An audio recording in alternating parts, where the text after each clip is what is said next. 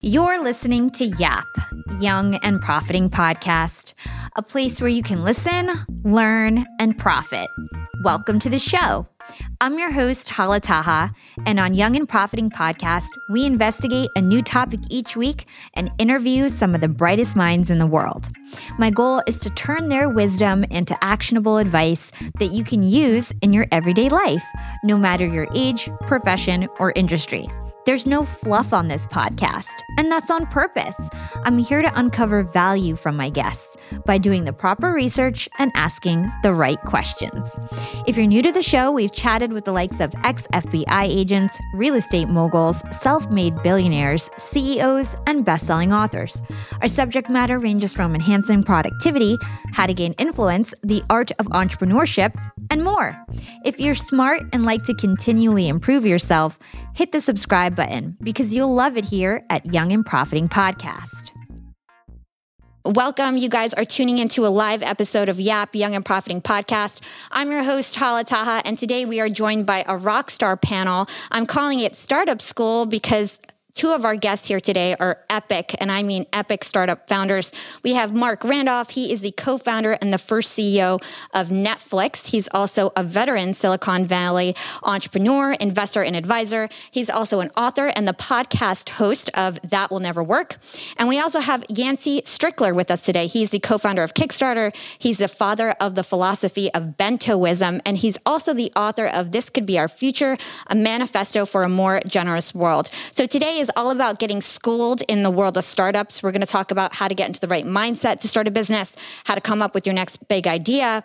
And if you guys didn't know, 50% of startups fail within their first five years. So we're going to be spending a lot of time about the key challenges to be aware of when it comes to product market fit, when it comes to funding, hiring the right people. And we're also going to go deep and talk about the purpose of business and maybe that it's not just all about generating profits. And let's get started. So let's kick it off with the guided interview. So, Marc Yancey, you've both been on Young and Profiting podcast. So if you guys want to go check out their backgrounds, their full stories, I've done in-depth interviews with them both. So make sure you guys go check out those episodes. But I do want to introduce yourselves to everybody in this room if they don't know you. So I was doing research for this show and I came across a really interesting stat. And that stat is that a 60 year old startup founder is three times more likely to succeed than a 30 year old founder. So basically, what this stat says is that the older and more experienced you are, the less likely you're going to experience failure as an entrepreneur because, you know, theoretically, if you take a lot of risks, you started a lot of business, you fail a lot, you get more experiences. And then later on, you might come out with your breakout company, like maybe company two or three. So you both are co-founders at for major, major tech companies like Netflix, Kickstarters. I want to know what ages did you start your startups? Did you have a lot of failure first or did you guys hit success right out of the gate? What is your perspective on failure? And Marc, I know you have a, a pretty strong opinion on this. So let's start with Marc and then we'll go to Yancey. Well, first of all, since I'm kind of a data guy, the really interesting question is not whether you're at 60 year olds or more likely to succeed, would be a first time 60 year old founder versus a first time 30 year old founder. In other words, I think the dominant factor isn't necessarily age, although, of course, having a little bit of maturity helps. I think it clearly is the fact having done it before. Because you're right. You know, you were saying second, third time. Well, you know, Netflix was my sixth time. So, uh, what do they say? Sixth time's charm or something like that? Yeah, so I totally believe in experience. And I even believe in the critical importance of getting experience even before you start a company. If you really are serious about this, you should be starting when you're a kid. You know, you should be selling lemonade. You should be starting clubs. You should be doing magazines. You should be doing that process of trying to convince other people they should follow you on some crazy journey. You should figure out about how do I sell, figure out how do I possibly raise money at these really small scales. And doing that over and over again, you're absolutely right. There is pattern recognition, and eventually um, you begin to narrow down the number of things that are new to you. So you can totally focus on something that's crazy new, not the recruiting, not the fundraising, not the product piece, but what is your crazy new idea? I think that makes a lot of sense. And Yancey, I'd love to hear your perspective. Was Kickstarter your first company? Did you have to fail a few times before you had breakout success like Kickstarter? And what is your opinion on failure? Yeah, I loved your answer, Marc. I was 28 when I started working on Kickstarter, and I didn't exactly think I was being an entrepreneur, you know, and it was my first company I had started. You know, for me, it was just, it was just an interesting project that I just couldn't stop thinking about. And, you know, looking back on it, I had started a record label before, I'd started zines, I had had a band. I didn't think of any of those things as being entrepreneurial. You know, those were just creative projects. And for me, Kickstarter was also just a creative project. You know, but when I think about why would someone succeed when they're older, I think everything that Marc said is on point. The other thing I think about as being someone who's getting older every day is just you have a better sense of what you're good at and what you're bad at. And I think a lot of where people get into trouble as founders is they're being asked to perform in, in ways that just might not naturally match up to who they are as a person. And I think once you are older, you have a better sense of yourself. Um, and so you're less likely to do that. But the one counterpoint I keep thinking about in this, and I think about this often, is if you think about like a musician, a 50 year old guitar player or, or, or trumpet player, they might be at the absolute height of their technical powers. But yet, for a lot of musicians, you know, their best music was written in their 20s when they're younger. And even though they might be more technically proficient when they're older, there's like a, a passion or kind of an energy that isn't there. Um, so just thinking creatively, you know, I think that there is something in that in the youthful energy that is hard to replicate and that does seem to diminish over time. That's really interesting. I love the fact that you brought up that when you're younger, you're more creative. You're probably also more likely to take risks and you don't have any like institutional knowledge that's like bugging you down uh, when it comes to your decisions and things like that. So I think that's a really interesting point. Let's talk about mindset because I think that the first step to learning how to build your dream business is really telling yourself that you can and actually believing that you can do it. And I think we all agree that not everybody should be an entrepreneur. And so I would love to understand what you guys think makes a good entrepreneur in terms of their personality traits or the background experiences that they should have before starting a business. Why don't we start off with Yancey first this time?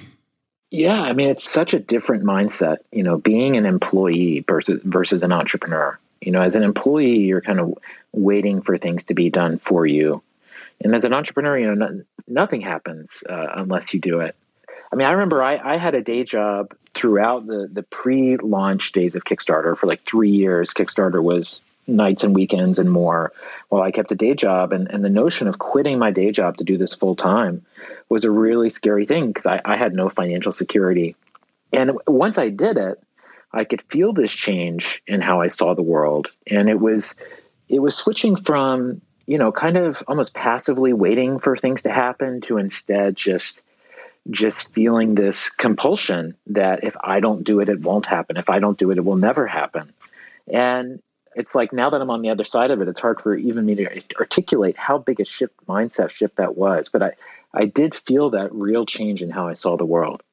Thank you so much, Yancey, for sharing that. Marc, I'd love to hear your opinion in terms of the personality traits that make up a good entrepreneur and, and what qualities you think an entrepreneur should have before getting started. Well, and they don't necessarily need to have them before they get started. In fact, so it's hard not to dissect the question. I'll get to the answer in a second. But the most important thing is don't let anything get in the way of getting started. You know, the big danger is thinking, I fill in the blank. I have to quit school. I have to get a day, quit my day job. I've got to get a computer science degree. I need a certain skill. Anything you do which delays that start is a mistake. In fact, that actually probably goes into trait number one, which is this predisposition to action. I think the really defining characteristic of an entrepreneur is someone who kind of thinks less and does more, who does not go back and think about the problem and let's put together a task force and let's evaluate. They go, fuck it, let's just figure out if there's a quick, easy, cheap way we can test this. Let's try this. Let's just jump in. I'm not going to stand here looking, trying to figure out how to see around the corner. I'm just going to take a few steps and see if the view is a little bit better from there. I think that's the big one. And there's a whole ton others, but you know, maybe one other I'll throw out there is what I've noticed is that really great entrepreneurs have this weird ability to kind of almost intuitively know what are the one or two critical things they have to focus on to make the business go. I mean, and this is, don't forget, startups are notoriously under resourced. There's a hundred things broken. You just don't have the bandwidth to do all of them. And so your ability to kind of sense that, okay, these will fix themselves, these are going to be screwed up no matter what I do. But if I focus on this one or two, I can really change the game. And then have this ability to put the blinders on and focus on them. And it's a really bizarre kind of set of skills. But it just seems to be one of the things that keeps coming up over and over and over again, not just in the things I've done, but in the work I've done in the last 15 years of working with, you know, hundreds of other entrepreneurs and scores of other startups. I totally agree. So both of you guys disrupted industries, entire industries. Kickstarter, you essentially disrupted at least drastically changed the fundraising landscape. And Netflix, which is the company that Marc co founded, disrupted DVD renting. So I want to talk about the types of questions we should be asking ourselves when it comes to thinking about that next big idea that could change the world. And Marc, I know that you love to talk about experimenting new ideas. It's something that you always talk about, and that will never work, your podcast and, and your book. So let's go to you first. How can we start to think of that next big idea? that may disrupt the next industry? Oh boy, I'm like going to be, I, I'm feeling like Mr. Contrarian here today. I'm going to say, stop thinking about that next big idea that's going to disrupt the world. Listen, I don't know about you, Yancey, but listen, on the day one when I started it, it wasn't like I was going, oh yes, rubbing my you know, rubbing my hands together and grinning with glee about one day we're going to be disrupting Hollywood. We'll make our own movies and our own TV shows, and there'll be this Netflix and chill thing. No, you know, you're going. Boy, this video rental business sucks, and it's huge. It's like eight billion dollars. There's got to be a better way to do this, but you're not thinking about disrupting it. You're not thinking about taking over it. You're going, I wonder if I can carve out $10 million out of this $8 billion category? God, that would be awesome. And you're really, for me anyway, just focused on solving an interesting problem. And it's only as you solve that one you go, oh, I'm actually in a good spot to solve an even bigger one. And then you solve that, you go, oh, I actually could do an even bigger one. And these things creep up on you. I mean, listen, you know, two of the, I, I've done seven companies now. Two of them were huge. And Several others were pretty decent, and a couple of them were total abject failures. But it would have been impossible on day one for me to know which were which. And it wasn't like I recognized that this is going to be the big shot. Oh, this is just me trying to pay some bills. All of them started off the same, and they just kind of grow up to be what they want to be. I think that's awesome advice. Yancey, I'd love to hear your thoughts in terms of, you know, how to come up with the, a good idea to start a business for you know, a lot of businesses start with a question like, why can't I? Or shouldn't I be able to? And uh, for us in Kickstarter, it was just, why, why can't I, as an artist, just go straight to my fans to make shit? You know, wh- why do I have to get approval from a record label or a film studio or a grant board to get, you know, 10 grand to put something out to my fans and I know who they are? And you know, we, for us as founders, we experienced that personally uh, as people who did creative things, but we also felt that as fans. And a question like that, you're you're initially just think, well, it must be there. I just haven't found it before. You know, I just got to like overturn a rock, and then when it's not there, then you just feel like, well, I guess I just have to make this. But I agree with Marc that for me, it didn't start as a big idea. There was a period uh, pre-launch where it's like uh, you have too much time on your hands. You're, you're not spending enough time building. You're spending too much time planning, and then you come up with the kind of disrupt every industry kind of thing that you looks so silly in retrospect. But generally, that's a sign that you're not building enough if you're if you're thinking that way. But if you're starting from something that you personally experience, I mean, I'm not saying anything new here, but that is a good sign. And for me, I, have started multiple things, you know, don't have the multiple successes of Marc, but in all cases, it's been this thought of, of why isn't that I can't do, you know, X? And I think that if you just, just try to answer that question and then maybe talk to some other people that you think might also have that question, you might get a sense of what your MVP looks like pretty quickly. I got to jump in. I got to totally agree with that. That simplest method of looking for this idea which could potentially disrupt the world is just basically asking yourself what's wrong. Like you said, it's that why isn't there? Why can't I? You know, that is such a powerful mode. And then once this thing pops in your head, you just got to go. Let's let's try it. But I totally agree. It's it, it's a fairly straightforward process coming up with the idea. It's that next step which I think screws people up. Well, and the and the good ideas are ones that you can't shake that question because I've had that question. Why can't? Why isn't that I can't do this? And then you never have that thought again, which means like it's because it wasn't that relevant. But there's some things that you just you just can't shake. I mean, while, while I was CEO of Kickstarter, I had a why can't I, and it was why why can't I be an announcer for NBA games or like the Oscars? Why can't my friends and I talk on that instead of just listening to the TV? And that actually ultimately led to me to create a pre clubhouse as like a side project that I launched in two, 2016. That was purely so I could announce NBA games. And so all this, you know, just just solving your own problem and being curious, it, it, yeah, it, it treats you well. You could trust that. I love everything that you guys are saying. So question for you, Marc. I know that, you know, you didn't get the idea from Netflix because you got the, like, you had wanted to start a business and you and Reed Hastings were brainstorming all the different types of businesses that you could start. So could you shed some more color in terms of the process that you guys took to come up with those ideas and some of the ideas that you threw out and how you kind of decided that you were going to go ahead and start off with, with this Netflix idea and continue on with it? Like, how did you decide that was the idea you were going to choose? So the first thing you kind of have to understand is that I'm I'm going to say I'm not. I kind of still am not, but I certainly wasn't a movie guy. So this did not spring forth from some deep passion about cinema. I didn't even call it cinema. I was just kind of a, a startup guy in general. You know, when the company that I was working for, the company that Reed Hastings had founded and was running, uh, that I had joined when he bought one of my companies. When that was being in turn acquired, both of us were kind of going to be out of work. And it was kind of what's next. And for me, it was let's start a company. Uh, Reed was going to go back to school, but of course wanted to keep a hand in. So we had this kind of natural thing about, okay, what next?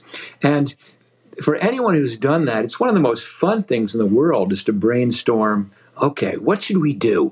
What could a cool business to start be? And listen, you do that all the time, even if you have no intention of starting it. It's such a fun intellectual game. But in our case, we were kind of playing it for real.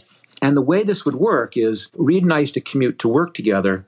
And every morning when he picked me up, I got in the car and I'd be ready. And I'd go, okay, here we go. Here's today's pitch. And I would lay one out for him. And again, these were not music ones. They had some common denominators. They were all about e commerce, they were all about personalization, they were all about things that I was already interested in. But otherwise, they were all over the place. I mean, I think we talked on, on your show about the, you know, one of them was personalized shampoo by mail. Another one was custom dog food. Uh, another one was uh, personalized sporting goods that were made one of a kind, exactly the specifications. But this process was almost identical each time. So I'd do this pitch, and then Reed be driving and he wouldn't say anything, He'd just be looking out the window. And maybe a minute would go by, and then maybe a minute and a half, two minutes. But, you know, I'd be patient. I know what's coming. And then finally, maybe three minutes in, he would turn and go, okay, that will never work. And then, boom, in goes this brilliant dissertation and dissection of the idea. You know, why the market's wrong, it's too complicated, whatever. A million. And then I, you know, I'm no baby. I launch right back at him. I've done my research. Here's the numbers. Here's what will work. And we would just beat this thing up together during these 40 minute commutes. And we would just do that day after day after day, trying to find one which would at least survive the initial intellectual attack. And one of them was, of course, this idea of doing video rental by mail. I had my whole previous first career was in direct marketing, um, and I had done a, two catalog companies, and I certainly knew all about shipping stuff all over the world. And I was going, this could be a way for us to actually attack Blockbuster, but it was VHS and it wouldn't work, so that got abandoned too. And the breakthrough for us which led to us deciding to actually do something was when we heard about the DVD, which we realized was thin enough and light enough and small enough that we might be able to actually use the US mail rather than having to use FedEx or DHL or UPS. And uh, then we did that classic, as we were talking about earlier in the room, you know, would uh, think, do more, think less, and just said rather than going working on a business plan or debating this further, let's just find out whether in fact this works or not. And we went and uh, wanted to mail a DVD to Reed. We couldn't find a DVD because they were in test market, so he settled for mailing a used music CD to his house. And when that got to his house in less than a day for the price of a stamp, that kind of was an, all we really needed to say, okay, this actually might work. Let's give it a shot. I love the fact that you didn't waste time on a business plan. You didn't spend weeks kind of, you know, drafting everything out and studying the market. You took action and just mailed yourself a music CD and was like, okay, this actually works let's just give it a try. And, and you just did something. And that taught you a lot more than a business plan would have because you just got to see if it worked or not. Yancey, I'd love to understand if the idea for Kickstarter came first, or did you and your co founders want to start a business and then decided that Kickstarter would be the right idea? Or was it like Kickstarter was just such a great idea and you guys decided, all right, we're going to have to start a business because this is such a great idea? Yeah, it, it started with my co founder, Perry Chen. He, back in 2002, wanted to throw a concert in New Orleans. He was going to bring uh, these Austrian DJs to come play a show, and it was going to have it was going to cost him like 20 grand to make the show happen. And he couldn't do that, but he had this thought of instead of me having to front this money, why couldn't we just propose the idea for the concert online and people could put up their credit cards for tickets, but they'd only get charged if the show sold out. And that way, he wouldn't have to make a choice whether or not the concert happened. It could be a collective decision um, by everyone who cared. And so that was the idea for crowdfunding and for Kickstarter. And he had had that, that idea about two years before we met. And he had just had kept thinking about it and sitting on it. And we met when I went to a restaurant where he was a waiter and we started hanging out and became friends. And I worked at a dot com, which I think made me possibly the most technical person he had met. And so one night after service, we just started talking about the idea and talking about the concept of crowdfunding, and um, which as, as a term that did not exist yet. And I initially remember being skeptical because this was like the height of American Idol. And I was like, this sounds like the American Idolization of everything. And like, I don't know that we want to have that exactly. But in thinking about it more, what we really saw was that this is 2005. Uh, what we really saw was just that the web allows all these niches, niches and subcultures to happen. And that the real need for a product like Kickstarter and for something like crowdfunding is for everyone who's isolated in their own, you know, little town wherever they are, but they have this their online community to tap into. This is a product that will exist to bring those two those two groups together. And you know, we just be, believe so deeply in it. But we were we were you know three artists um, trying to start a company and trying to start a a website. And this is like before tech is as easy as it is now. And so there was like three or four years of really making every mistake you could possibly make. And it being so painful because of how convinced we were of the power of the idea. And during those years, we pitched every VC who would meet with us, especially in, on the East Coast. And with one exception, um, most of them hated the idea. You know, just didn't think the idea of crowdfunding or Kickstarter was interesting heard a lot of people say things like, this sounds like a website for starving artists. You know, artists are starving for a reason. Uh, there's already enough, you know, we're already swimming in too much music and movies, all this kind of stuff. But when we shared the idea with creators who are our friends, you know, they loved it. They loved it. You know, they would they would respond by saying, "Holy shit! Like, can I invest money in this? Like, can I? How can we make this? Like, I would have five things I'd post there right now." And so, most of our early investors were artists um, who directly knew what the experience was about you know and then there just then there's just this fire that you have and this this fire that's a combination of like creative people my tribe the people i care about we all see this and also the the powers that be don't see this they think this is lame you know that that just drives you and so every day you know we would just wake up just wanting to launch wanting you know, wanting it to be there, being terrified that this is the day we wake up and we find out the other people working on this idea have finally launched and beaten us or something like that. And um, it was agonizing getting it out the door. But for us, it was really just believing so deeply that this is going to work and this just makes so much sense. And we get that these money people don't understand it because they're just a bunch of rich dudes. But we as fans and we as artists, like, we know that this is exactly what's needed. And you know now now it's like rich people can't wait to throw their money into the creator economy. But at this point, you know it was it was hard to justify why an artist should be paid by the public. And just in our soul, we believed that was so important, and that we we had to normalize that. We had to socialize that, and really elevate the arts and elevate creativity as something that's worthy of that. That's the part of the Kickstarter legacy that I feel most proud of uh, to this day. Oh my gosh, I can like hear the passion like when you talk about it and it's it's no wonder that it's become such a success.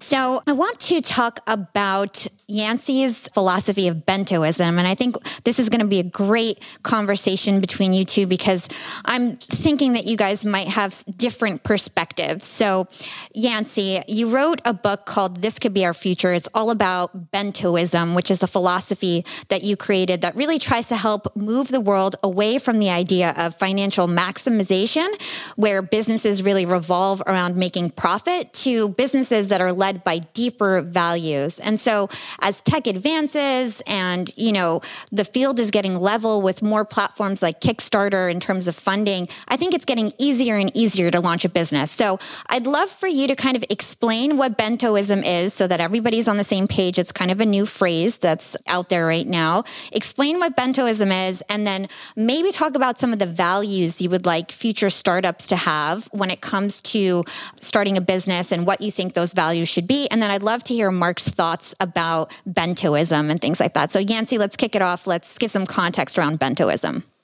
Let's do it. Uh, I'm eagerly rubbing my hands together. Um, yes, yeah, so, so, the bento is a, a very simple idea uh, that I came up with. It's it's an acronym, bento, for Beyond Near Term Orientation. And it's a very simple framework, a two by two matrix that helps you see the full picture of any situation. And these four boxes start with now me is the box in the bottom left, what each of us as individuals want and need at any given moment. And this is the part of us that wants to feel safe and secure, that you know has desires, that uh, has a desire for say wealth or to be loved.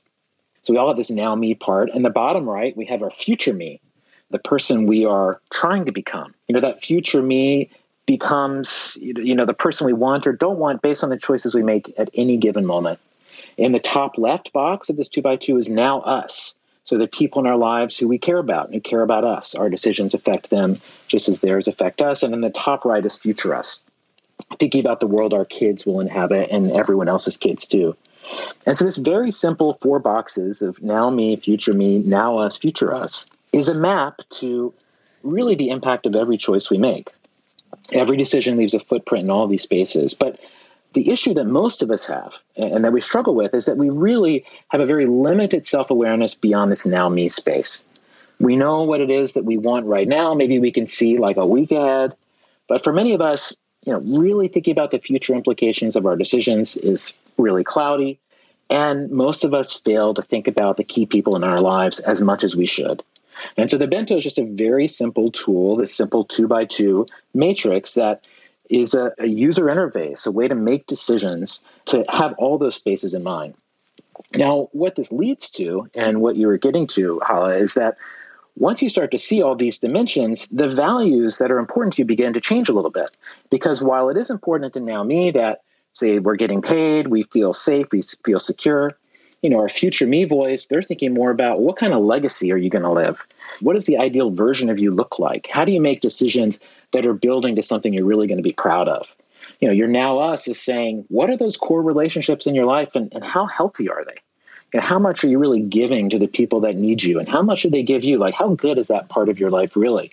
And then future us, you know, for whatever you're doing right now, like, what is this going to mean for your kids or the rest of the world if you keep acting the way that you are? And so this just becomes a way that all these spaces become just very active in your decision making. Um, and so the bento method is a way of seeing your organizational decisions or your personal decisions through these lenses. And what it does is it just widens the frame.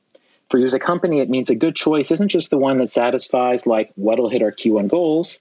It's also what's the one that will satisfy like our brand ideal this thing that we say we want to be or that we are what, what's the choice that company makes? You know how do we think like a future me? Or if we're launching a new product to our customers how do we do it really seeing them as like a core part of our constituency and people who have certain expectations or promises that, that, that we've made to them? Um, and then how does this decision contribute to this ultimate vision, this futurist vision that every company is working towards, like Microsoft's putting a computer on every desktop? And so these are things that are present in our lives, are present in our companies.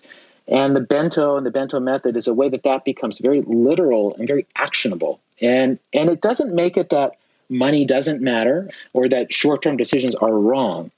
It simply puts them in a larger context. And I think what it ends up showing are the choices that produce not just the outcomes we might want in this moment, but that are also leading us towards this ultimate destination. So to me, it's just an, a tool that extends our awareness and extends our self interest, both individually or as a group. And then just helps us make more consistent decisions seeing that bigger picture. Young and profiters, they may call me the podcast princess, but I'm also the LinkedIn queen. I've been a LinkedIn influencer for six years now, and I teach one of the most popular courses about LinkedIn. And I love to teach sales on LinkedIn because when it comes to B2B sales, LinkedIn has got that on lock. LinkedIn is where all the decision makers are hanging out. There are 180 million senior level decision makers on LinkedIn and 10 million C suite decision makers. These people are on LinkedIn and they're in the mode to buy.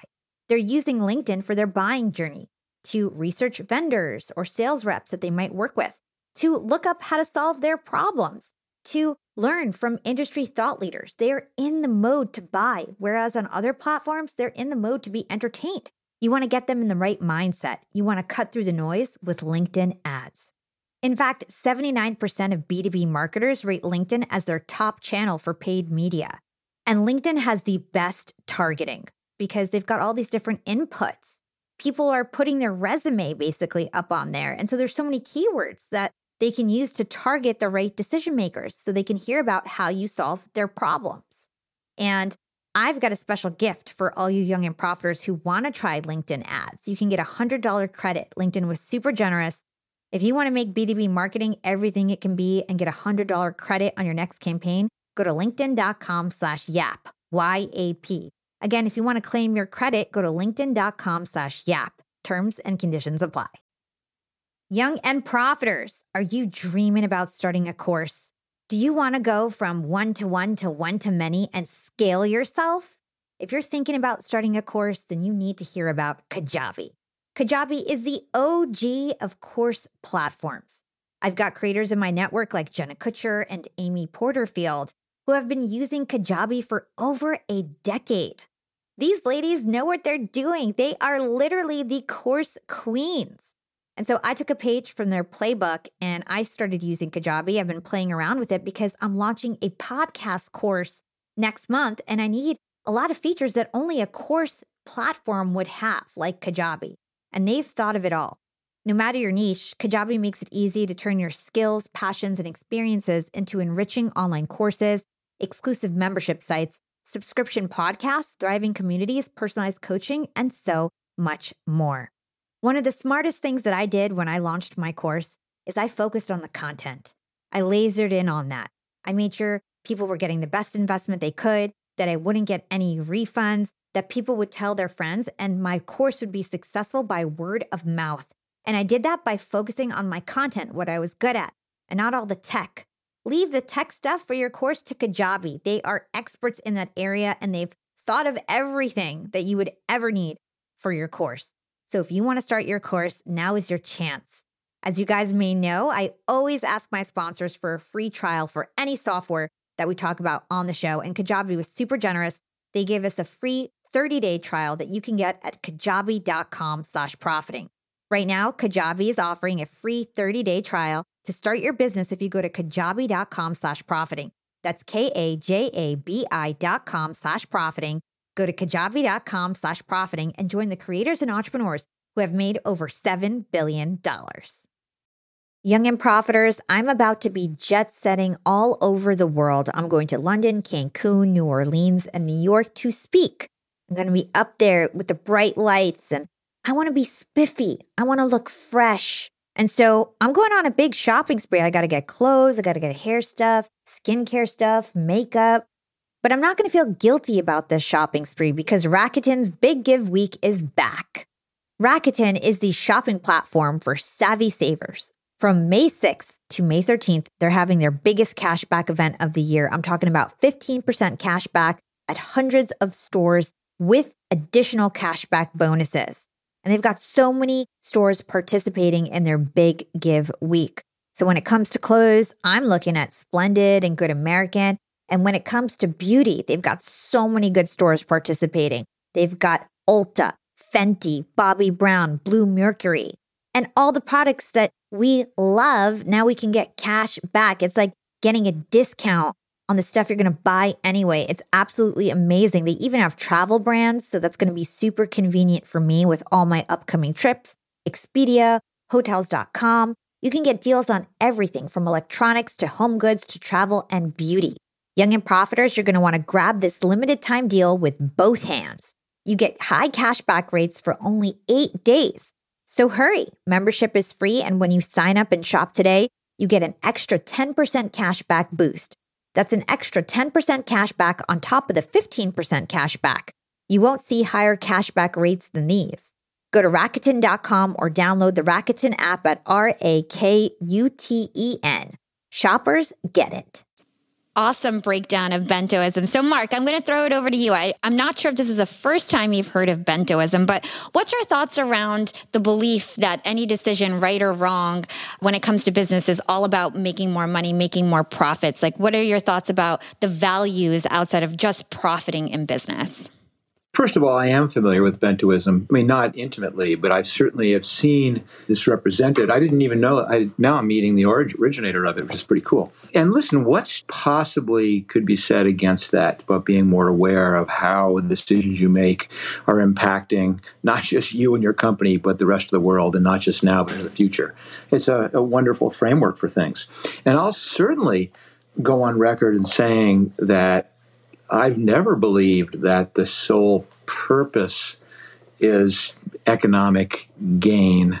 Certainly not individually. In fact, I spend so much time lately really trying to dispel that myth that that's what entrepreneurship is all about.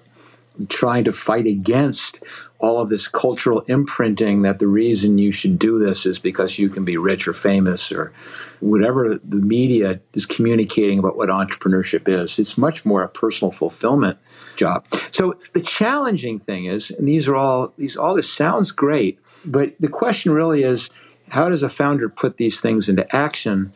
And it's really why I counsel so many people that you have to be so deliberate at the beginning about how you set expectations for yourself, for your company, and for your partners. And I'll just give you a simple example. I tend right now, you know, actually having Yancey on is the perfect counterpart to this. I mean, there's certainly many, many ways to raise money to try and support your dream. It turns out that most of the time for the companies that I'm involved with, venture works great. There's certain aspects to it that I'm very familiar with. I know how to use it. Most of my companies are venture backed. The problem is that if you come in and say, I have this vision for what I want my company to be, it's mission driven, but you're not clear with your investors that that's what the purpose of your company is, you're going to have a problem. And that's what I think creates so much conflict. Because if you go to a classic venture investor, not necessarily a social impact investor, but a classic venture investor, and they're going to invest in your company, they're not doing so because, oh, wouldn't it be great to support Marc's dream? No, they're going to give you money and they expect it back. And ideally, they expect it back times a 100. And once you accept that money, you have an obligation to do what you can to make that happen. And that's where you begin having this collision between what you may want, what you may feel is right, and what you feel this obligation is to the partner who you've brought into your project on with certain expectations. I think you bring up a really, really good point. Yancey, I can't remember what the business model was called, but isn't it true that Kickstarter isn't not like it's like not a normal company in terms of you guys are really reporting to shareholders? Isn't don't you guys have some sort of a different business model where you don't really need to it's not really about keeping the shareholders happy? Well, we're we're a privately held PBC, a public benefit corporation. And so there you do, you're a for profit company that has your fiduciary responsibilities to your shareholders, but that's balanced one to one with the responsibility of producing a public benefit, a positive public benefit. So it's trying to evolve the model a bit. But I was really nodding along uh, very fervently to, to much of what Marc was saying, especially as it gets into um, those when you have those differing expectations, say between a founder um, and and their investors, and where that you know I, have seen that become problematic, and and I think where you see that becoming an issue is especially where an entrepreneur will will fall into like the story, the media story, the socially approved story of like a big funding round equals success, or this sort of press equals success, or or this sort of you know attention equals success.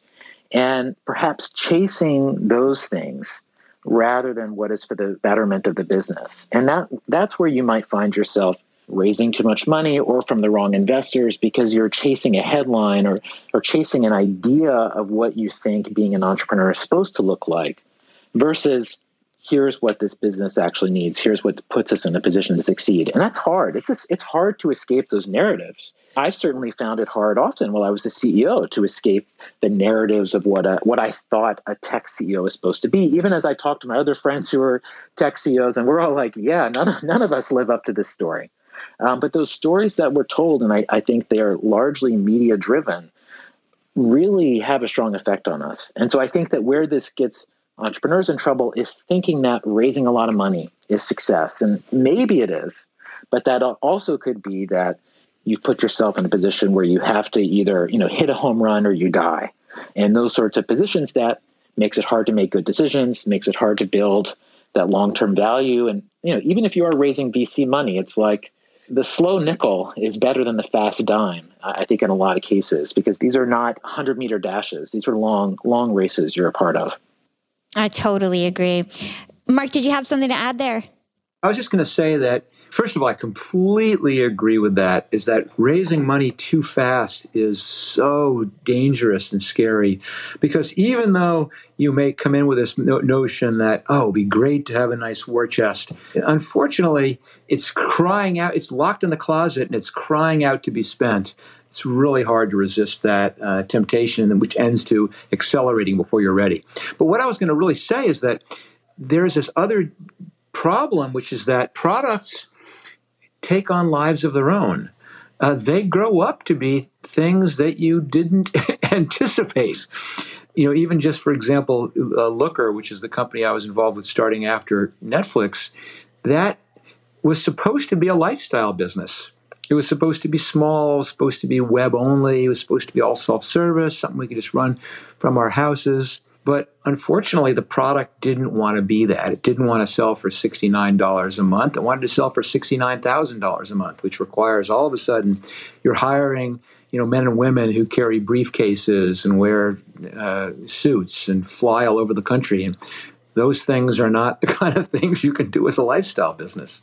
It's a you know, it's it's a ride. Hey guys, good to chat. Marc, Yancey, great to meet you. So great to see you again.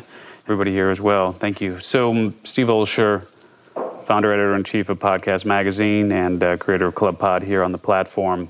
Uh, I've been in the tech world since '93 when we launched a store on CompuServe's Electronic Mall. That's how far back I go online, and that's eventually became Liquor.com, which we exited to Barry Diller's IAC in uh, 2019. And Marc, I just wanted to get your take on it, and of course, uh, you know, Yancey and anyone else uh, who's familiar with this. It, it's interesting because the what I have always heard, especially in the in the world of Liquor.com, when we raised so many different rounds over the years, is the the mantra was always if someone is willing to write you a check, you should bring on as much capital as you possibly can because you never know when the rainy day is coming. And because you know people can be so very fickle in terms of where they invest and how different industries go in and out of favor much as you can see today i mean like if we look at clubhouse i think if you look at the traffic and some of the things that are going on here over the last couple of weeks especially last couple of months perhaps i think they'd be hard pressed to get to a $4 billion valuation today versus where it was two and a half or three months ago. So, either gentleman here, I'd love to hear your take on on just that philosophy, and even as it relates to Clubhouse itself, because as I said, you know, when they raised the hundred mil or whatever that last round was, I don't even know if it was disclosed at the four billion dollar valuation. I bet you they're pretty happy to have that in their war chest right now. I'll jump in for a second on this. It's interesting because, of course, philosophically, I say, no, it's crazy to raise money when you don't need to raise money. The temptation is always to spend it. There's always more dilution. It's just bringing one more voice onto one extreme onto the into the board and at the other extreme onto the cap table. That said, I've certainly done it. I have seen people who are willing to throw money at you and said, I'm not going to say no just because it'd be great to not have to worry about where the uh, next round is coming from. And just briefly, I don't think I would take the valuation of Clubhouse as any kind of indicator of anything. From what I understand, the value that was an insider valuation. I think that was Andreessen coming in again, uh, as opposed to a market-driven competitive valuation. And I think that whether Andreessen is able to get a share of Clubhouse, it doesn't make a difference whether it's what the percentage they may have gotten for their investment. Or, put another way, they wanted a certain percentage and it didn't make a difference on the margin what they spent for it. For them, it's an all or nothing bet. It's either this explodes and becomes something like Instagram, something like Snap, something that ends up becoming one of the big, or TikTok, big dominant social networks, or it doesn't. Uh, and their risk isn't that dramatic. And with the valuation they paid for it doesn't necessarily define their outcome much at all. So yeah, it's easy to say, oh, they grossly overpaid. Oh, it swung. Oh, it, wasn't it great to get the money at the time? I don't think that was a, a consideration. That was just basically saying, let's put these guys in a position where they can have the resources to chase their opportunity. And I think they were smart to take the money. Yeah, and it's and, and it is a really interesting bit of information that I don't know if that was publicly disclosed or if that's just simply knowledge that you that you have around that. But how interesting would that be if in fact the valuation came from the group of, of people who would most benefit from an increased valuation, especially as they look to move to a third or fourth round or whatever that might be, where they're actually setting the valuation. I mean, that's that's kind of where I think the the independent entrepreneur at this point, especially the the smaller businesses that are looking to grow, really get kind of caught between a rock and a hard place in terms of the financial instruments and the complexity of the game here. And arguably, one could say that the average owner, the average CEO, the average startup founder who's looking to build a business doesn't have that degree of sophistication to be able to understand how this game really works. And ultimately, it does a huge disservice to so many in, in, in various ways. That's why I have job security. One of the things that I, you know, the way I spend a lot of my time is as a mentor to early stage entrepreneurs. And but the whole point is at first, when you begin forming this deep relationship with a founder, and you're really coming in and essentially becoming a partner, um, the expectation they sometimes believe is that I'll help with technology or marketing or go to market or sales. But in reality, so much of what a founder needs help with is these deep strategic decisions like that one. Who do I take money from? How much take money? When do I raise? Um, who do I bring on the board? These people, a lot of people I work with, you know, they're forming a board, and not only have they never chaired a board, they have never run a board meeting. They haven't even been to a board meeting it's a very overwhelming thing. And you're right, the decisions you make have very, very long lasting and significant consequences. Awesome question, Steve. Thank you so much. And I want to get into failure. So, Steve actually brought up funding. So, we've got that one checked off the box. And that is actually the number two reason why startups fail. They run out of money. So, I'm glad that we got to touch on that. But I want to talk about some of the other reasons. And actually, somebody here up on stage has a question about failure. So, we can start it off with that. And then I'll get into some questions. Malcolm got a question on failure. I'd love to hear your question for the panel. Yeah, definitely. Thanks, Hala.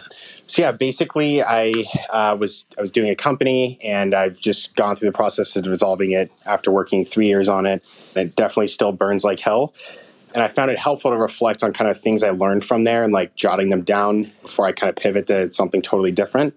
So I was wondering, you know, what is the one biggest lesson that you guys have learned from failure in a past company? I think I've learned more more than once that and it's the same with the relationship, but that everything in the beginning is material. You know how how things start, what those initial conversations are like, what what expectations are set. You know, conversations that might not seem meaningful often echo for a long time. So I think uh, really how how you start, you really can't be too deliberate, which is something Marc said. The other place where I've just seen you know, I've just seen a, a, lot of people run out of steam. You hit levels of burnout. I've certainly gotten there. Even if like a company may succeed, certainly I think everyone will experience that personal feeling of like, do I have more to give to this? But to me, a lot of the die is cast with how, how things start. I'm curious what you would say, Marc. I think probably the single most frequent question I get asked is, how do I know when to give up? And the answer usually is you don't give up, you get forced out. I don't mean forced out of the company. But in other words, you just can't raise that last round of money. Something goes wrong and all of a sudden you're done and it's with a with a whimper, not a bang. And I've never really had to wind anything down. Uh, and to me, the the ones that were the closest were the ones you recognize we're not going to make it. And it could be just because, oh, it's a great idea, but it's too soon, or I just don't have enough money, or I made some fundamental error too early on. But more likely, what usually happens is this is the very nature of starting companies. You're starting things and you're requiring three or four dependencies in a row to go your way. You know, Netflix, if if the DVD hadn't achieved achieved widespread household um, adoption, if it had gone the way of the laser disc, I, we wouldn't be. I wouldn't be on this call uh, today. So certain things have to break your way, and sometimes they don't. Other times, you go shooting up in the stratosphere only to realize uh, there's no one, nowhere else to go. So in other words, then you're kind of saying, "I'm going to, I'm to navigate the soft landing." But uh, you're right; it's not a pretty thing, but it's part of it. And I don't in my opinion, it kind of gives you this opportunity to move on to uh, to the next one. Awesome. Malcolm, that was a great question. So, we're talking about failure right now. And actually, the number one reason startups fail 42% of startups fail because they offer products or services that the market doesn't need. So basically, there's no product market fit. So I'd love to hear your guys' thoughts around how do we determine a product that really has demand? How can we test that idea before we actually get too far down the line? Because a lot of the times we have a great idea, we think it's going to do great. Technically, we can do it, we have the funding, but then there's no demand. And then, you know, that's the number one reason why startups fail. So, anyone want to kick that off first? I'll go first on this one, I guess. I hear a gazillion pitches, I, even from existing companies, and the worst scenario is the company who has a, a solution in search of a problem. They have this product, it's the best product, but now they're frantically searching for someone who has a problem that needs it. And that is just uh, the kiss of death. And it's just so much stronger to reverse things and to start by really understanding what problem it is you're trying to solve and deeply understanding who has that problem and in what circumstances and who else is trying to solve that problem. Because then you really have a very, very focused search for what your solution is going to be. So much of what I work with the earlier stage companies on is these methodologies to try and validate their ideas. And I, I don't mean minimal viable product stuff, because even that, I believe, is building way too much. It's being able to take the concept and figuring out how to isolate the one component that's your true question and figure out how to hit that off the person who you think has this problem. Um, I certainly know that you can get to a point where you don't have product market fit. I'm just not, I'm not, but I'm just saying if you say, if you're stuck there's one thing to go, I really understand this problem and I can't find the right product for it. but it's inexcusable if you have the right product and you can't find anyone who wants it. Mm, I love that. Go ahead, Yancey. Yeah. Yeah, I would. Uh, that was all great, and I, I, would just build on that. Yeah, especially early on, I think you want to be building for an actual customer and not an imagined customer. There might be that person that you think out there that has all these needs, that wants all these feature sets, but if you don't, if you don't actually know that, if you haven't had conversation uh, more, more than once, then I think you you might be tricking yourself and that and that leads to what I think is is also a, a step that people kind of skip or overlook. It's, but learning how to explain your idea in a way that other people connect with it, that they are excited by it, that in its own tells you a lot. Can tell you a lot about what your product actually is.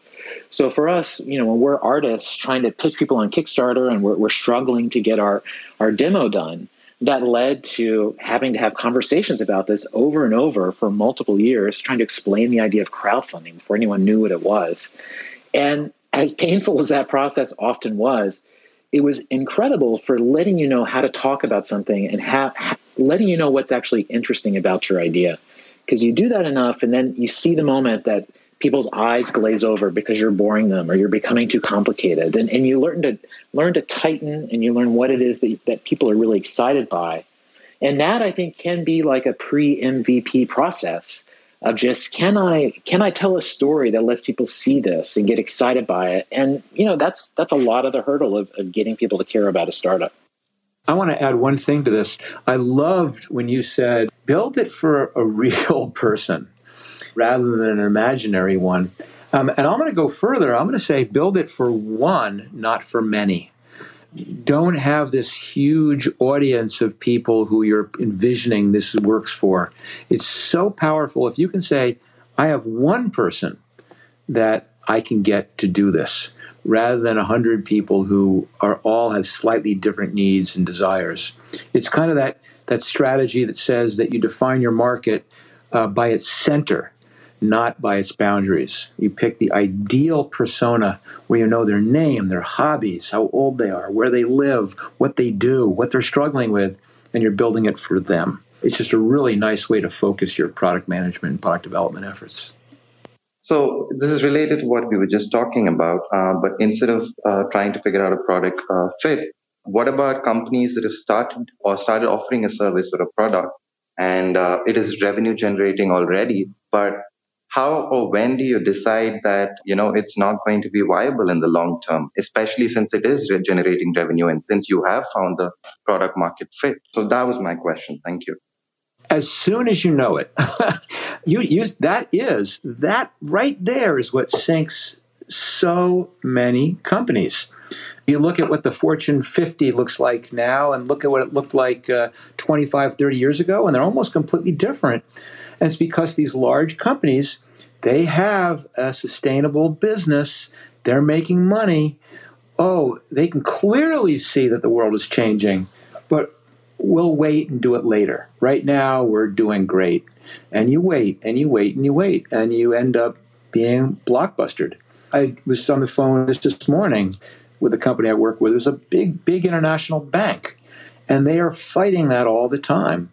With they know that they're facing threats from all sides. They know that fintech is coming in and nibbling away in small bites, but will soon be bigger and bigger bites.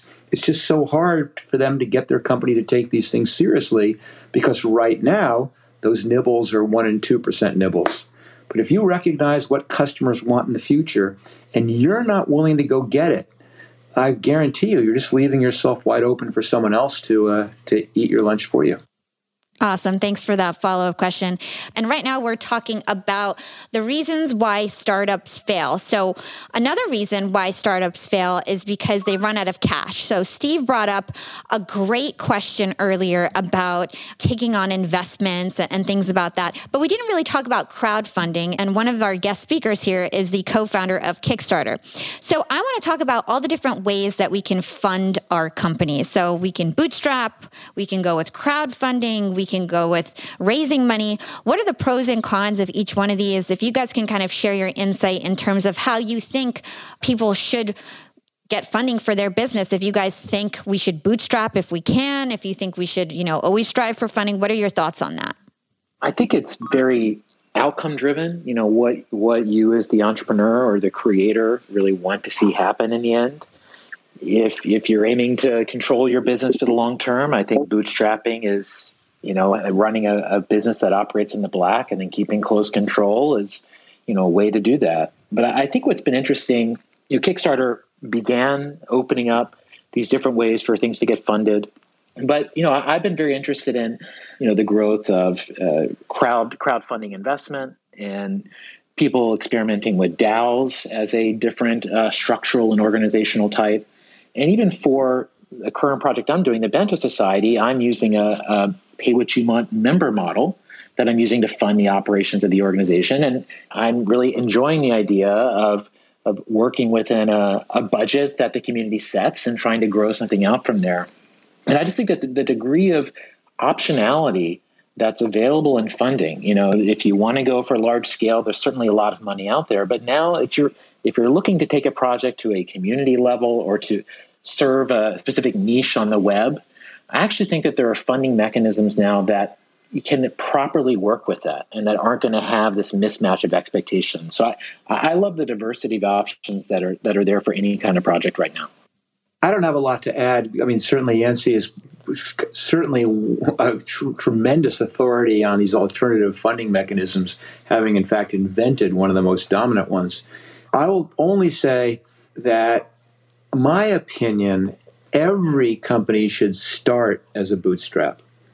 I think that you should absolutely not ask for money from any source. Perhaps crowdfunding is different, but certainly not from professional money, not even maybe even friends and family money, until you've gone out and demonstrated that the thing you're working on has some merit, that you've proved some of the fundamental uncertainties.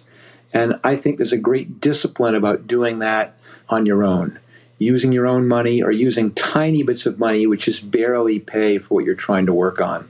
It just forces a discipline that I'm going to prove this, and that once you've demonstrated it, you have not built something repeatable, you have not built something scalable, and that's what you're going to. Then you know what you're asking for the money to do. Yeah, just to build on that, I mean, I, that's exactly what I'm doing now with Bento Society, where there have been people that have offered me money. I could raise money for this now, but to me, the worst thing in the world would be to, to fund something that ultimately people wouldn't care about. You know, and then I, I might waste years of my life, and I would much rather create real meaning, create profitability, create growth, and then and then put money on top of that. Once I know that there's something real here, to me, being trapped in something that's not working, but you have to do it, like that is a, maybe an ultimate worst case scenario. I would have to agree. I feel like I know too many people that always seem to be raising money for companies and then nothing ever happens. Like no product ever comes out, or it just seems like they're in this routine of creating companies that raise money and then nothing ever happens. And it's kind of seems like a scam. I, I really agree that you've you've got to bootstrap it first, see if it works, and then if if you need more money, if everything's taken off, then I say raise money. But I'm not the co-founder of a billion dollar company like you guys. So what do I know? the short definition of this is you when you go in to try to raise money, you do not want to be waving your hands and saying imagine if you will. You want to go in and say, look at what I've already proven. Uh, that's the point where you're ready to say, I now know what I'm building. I know what it can accomplish. I have some confidence and I have some um, enthusiasm for it. Totally uh, we're aligned on this. Yeah. So earlier in this conversation, we were talking about when is it the right time to kind of throw in the towel and kind of close shop that this was a failure and, and move on. And I think being a good entrepreneur is knowing when to quit. But there's this buzzword that everybody always says pivoting you know? And i know Marc netflix started as a direct mail service mailing dvds and then you guys pivoted to streaming. So pivoting is like i said a really hot word these days especially in covid or post covid so how do you know if you need to close your business or if you need to just pivot? Like what is that decision making process like? And maybe let's start with Marc since you did it with netflix. Well you would only close your business if you couldn't pivot I mean, certainly the very first thing you're trying to do is if what you're doing is not working, is try and move to something that's going to work better. But I wanted to spell it, you know, pivoting isn't always necessarily, it's not a defensive position. it's an offensive position too. And the reason people sometimes think that it's this defensive thing, that it's what you do when it's not working, is because, as I, I mentioned to the person who asked the question a few minutes ago, it's because they see what needs to happen, but doing that is going to impact their current business. In other words, it's not a question of just doing something on the side, but the very act of doing the thing they can clearly see as the future undermines their existing business. And if I let me take two seconds, give me a quick example of what I'm talking about. So, there's a company I worked with, which was a large manufacturer, it sold through multi-step distribution. They sold to distributors, and they had very high-priced salesmen selling to distributors. And distributors sold to retailers, retailers to end users. Price got stepped up all along the way, but it was this dominant product, had like 80% market share, and they were raking in the money. And then, of course, what happens is all of a sudden someone develops a product pretty similar and begins selling direct. It's about half or less the price and begins taking very small amounts of market share because they have no brand. The other guys have the dominant brand. So the CEO is, you know, she's an intelligent person. She goes, I see what's happening. This is easy. We'll start our own little direct consumer division. We'll head this off the pass with our, our marketing strength, our product strength, our brand strength. But of course, the minute the word gets out, they're thinking of selling direct, they get the call from the big distributors who go, Whoa, you're going to compete with me? Well, no, thank you. I'm going to drop the line. And their $900,000 a year salesperson goes, Oh, you're going to make my job harder by competing with us? I quit. And then, of course, now the decision is not, Do I do the right thing? The question is, do I pursue this direct business, which is going to represent, in a good case, 5% of my revenue, and dump my main core business by 20 to 30%? And on one hand, direct is the future. But it's a really hard thing to do because you have to go to your shareholders. If you're public, it's even worse, and say, we're going to have down quarters four or five quarters in a row while we transition this business to direct. And that is why you pivot as a proactive step. And for example, I'm sorry I'm rambling on here, but you got you got me on a really good one. Is that you look at at the beginning, you know, Netflix was renting and selling, and we were doing 98% sales. We couldn't figure out how to rent, and the problem with that was not just, oh, we can't get rental going, is that when you try and do both at the same time, it's really hard. You've got to pick one. And we go, the future is going to be renting. Sales is commoditized. We're going to lose to Amazon. So we're going to walk away from 98% of the revenue to focus on that. Same thing happens when st- streaming comes along. It's hard to do both. The future, though, is streaming. So you're willing to walk away from your DVD disc business and trash your numbers to invest everything you have in getting streaming right. And companies that don't do that, either because they're unwilling or unable or scared, um, just leave it wide open for someone else to come in and take that share. The pivot has to be a offensive move, not a defensive one. Oh, I love everything that you said, Marc. Thank you. Yancey, any thoughts about pivoting and when we should pivot in our business? I can't speak too much about pivoting, but just thinking about like when to stop or when to know when to pull the plug. I coach and work with a, a variety of, of founders, and you know I've seen more than once that when things are tough, you know, when growth isn't happening, when you know someone's really feeling kind of under the gun, you know, often it's like their health will suffer you know, I, I know so many entrepreneurs who have gone through crazy health things at like young ages, and it's been during times of extreme stress. You know, and that, and that's where you really get these kind of breaking points as a founder where the business is struggling, your your personal life is struggling, and it's like everything is sort of telling you that this is not working. And those can be some of the most agonizing places um, for an entrepreneur to be. And in some cases i've seen people be able to like sell their company and you know have a that sort of softer exit in that kind of way. But just when things get really hard i mean you know the company is your life. It can just really it gets into your you know, your actual human nervous system and and can really wreak some havoc. And sometimes your body ends up telling you you know that this is not working for you um, so it, they're, they're tough moments Young and Profiters. Yap Media is growing so fast. I have 10 open roles just this month. In the past, it would take me so long to find hires. I have to go on all these different job sites. I have to create my own skills assessments. That's why I let Indeed do a lot of this heavy lifting for me. Indeed is the powerful hiring platform where I can attract, interview, and hire all in one place.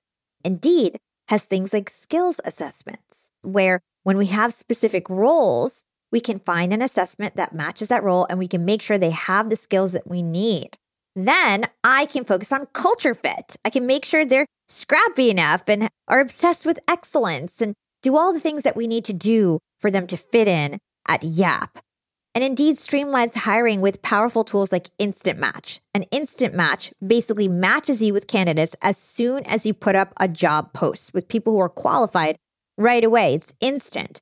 And the best part is it gets better as you use it. So now when I use Indeed, especially when I'm hiring for similar roles, I get people right away where they know that I'm going to like the candidates because they can see what my preferences were in the past. It gets better as you use it.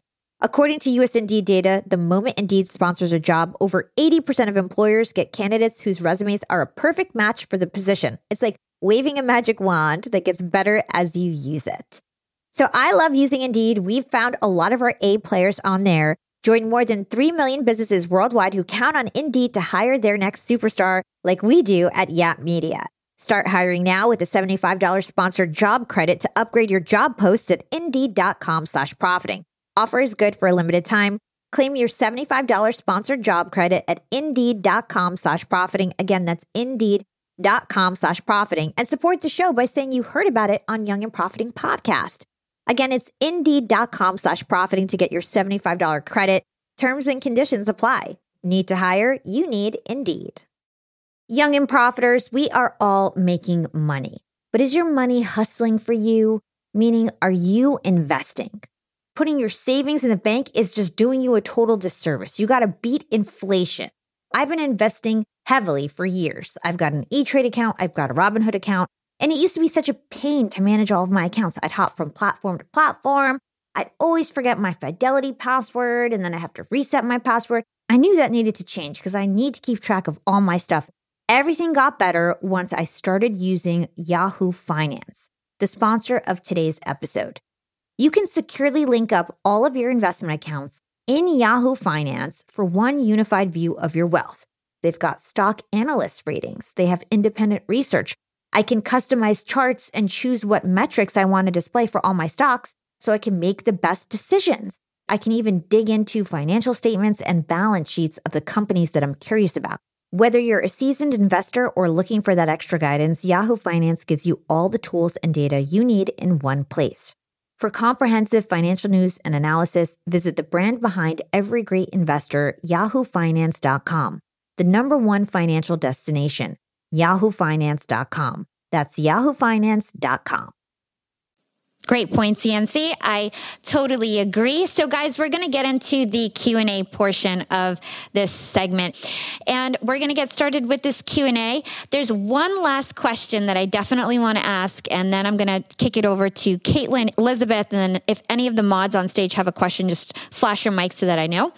And my last question to Yancey and Marc is how much or how little should we pay attention to the competition? Like when you guys were at Kickstarter and Netflix, were you studying the competition like crazy and like assigning people to kind of spy on the competition?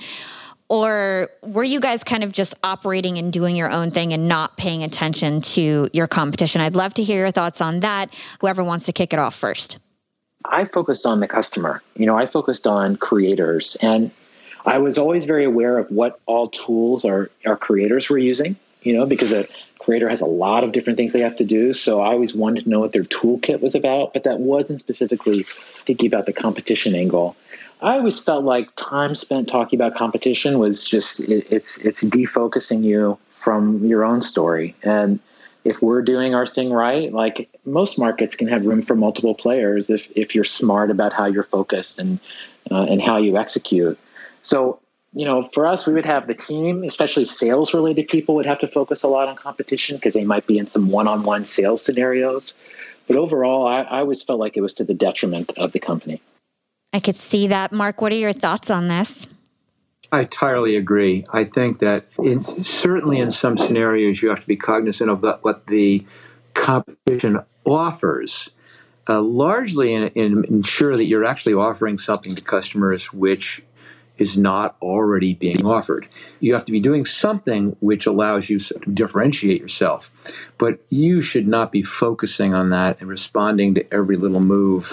Your job, at least in an early stage company, which is what I'm familiar with, is entirely about delighting your customers. All the rest can wait. You need to, at the beginning, just delight the customer, and uh, everything else will follow from that. Makes sense. Okay, guys, we're going to start the Q&A. So, Elizabeth, I love your question. I think it's really relevant. Please ask your question to the panel. Sure thing. Thank you so much for this room. This has been such an intriguing conversation. So, my question is how do you deal with people who just don't get your startup idea? And how did you push through the naysayers in the early stages? My startup idea came from my own lived experience being a patient, being misdiagnosed which al- almost led to my death. And the solution that quite literally saved my life is a scalable solution to crowdsource health solutions. But communicating this to people who've just never been in my shoes or have never been sick just don't get it.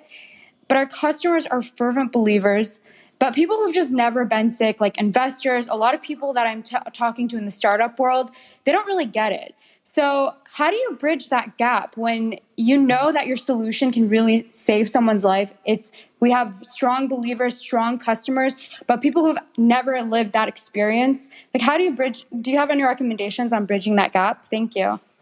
I don't know that you can, uh, but I think it could be that those people who have had the same experience are going to be your believers and that's where things start. You know nothing's going to start with everybody loving it and they're just it's just never going to work that way. But can you find you know those 10 people those however many people who do connect that one investor who did go through hell? And honestly that's all it takes.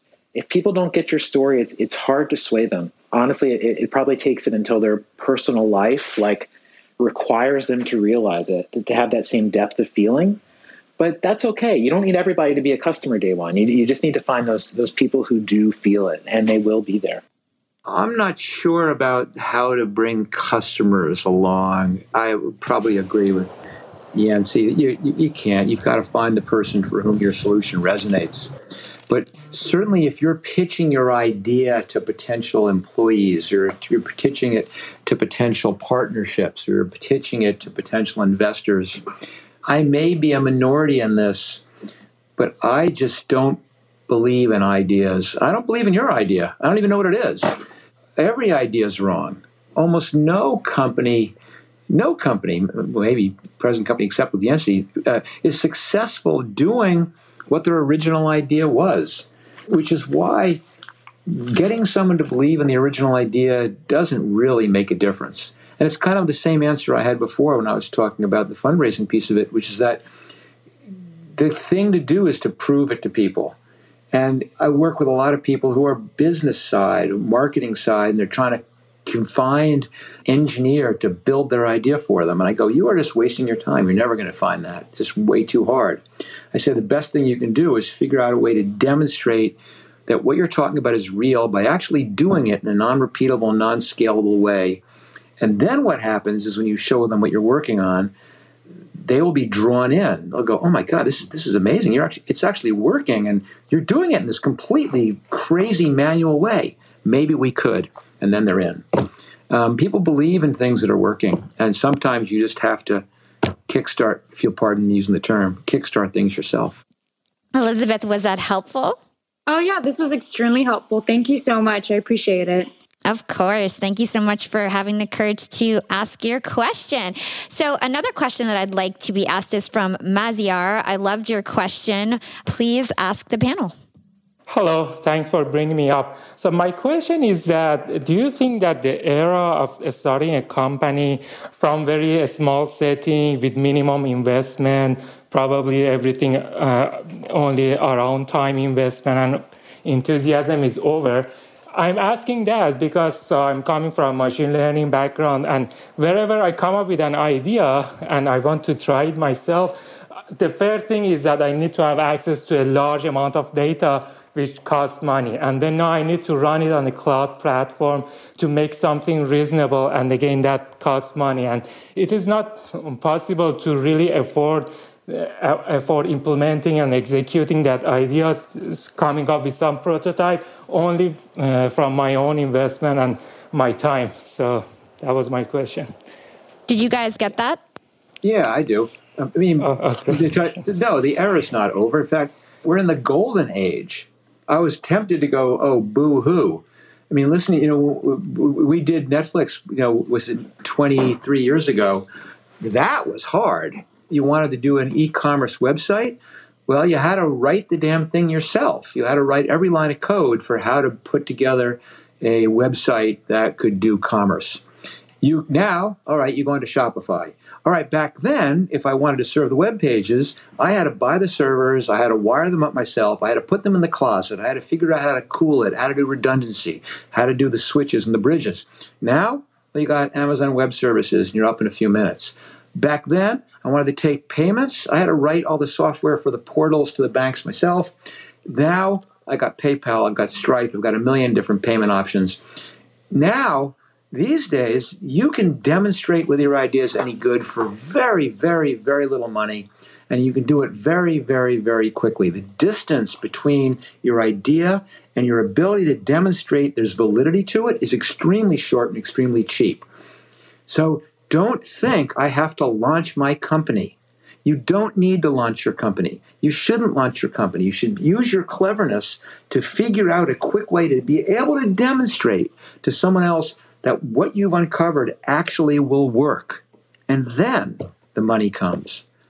But stop thinking I have to do all this stuff. You don't. You can, if you're clever, you can figure out how to prove that your idea works without actually doing it all the way. In fact, just doing it very, very, very simply and easily. I'm sorry, I'm being harsh, but there's absolutely no excuse for you not getting out and demonstrating that what you're talking about works. It's not going to be repeatable. It's not going to be scalable. It's not going to be big. Doesn't need to be. It could also just be worth, you know, thinking about, like Marc said, past parts of the technology industry similarly had a high had such a high technical barrier to entry in the past as like the computing power is for anything ML or AI related now. But you could study some of those past um, sectors and see what happened how was it that they transitioned from like having such a high technical bar to then having these on ramps for developers to use them? What are the products like that that could exist in this space? Like what are the sort of transitions that are needed? And maybe you know maybe that's the problem you're solving. You're solving the problem of the next round of ml entrepreneurs and that's you know that's the insight you're having by coming at it at this moment in time. Maziar was that helpful? Yeah that was very helpful. So I, I believe that coming up with an efficient prototype of the idea is also part of the innovation, and we need to be innovative on that side as well. Thank you. Yeah, I'm sorry to be harsh. I didn't mean to be. I just want to try and knock you a little bit and go, don't don't imagine what this thing looks like fully formed and believe you have to build that. There's intermediate steps which will allow you to uh, attract the resources you need. So I'm on your side. Sure. Thank you.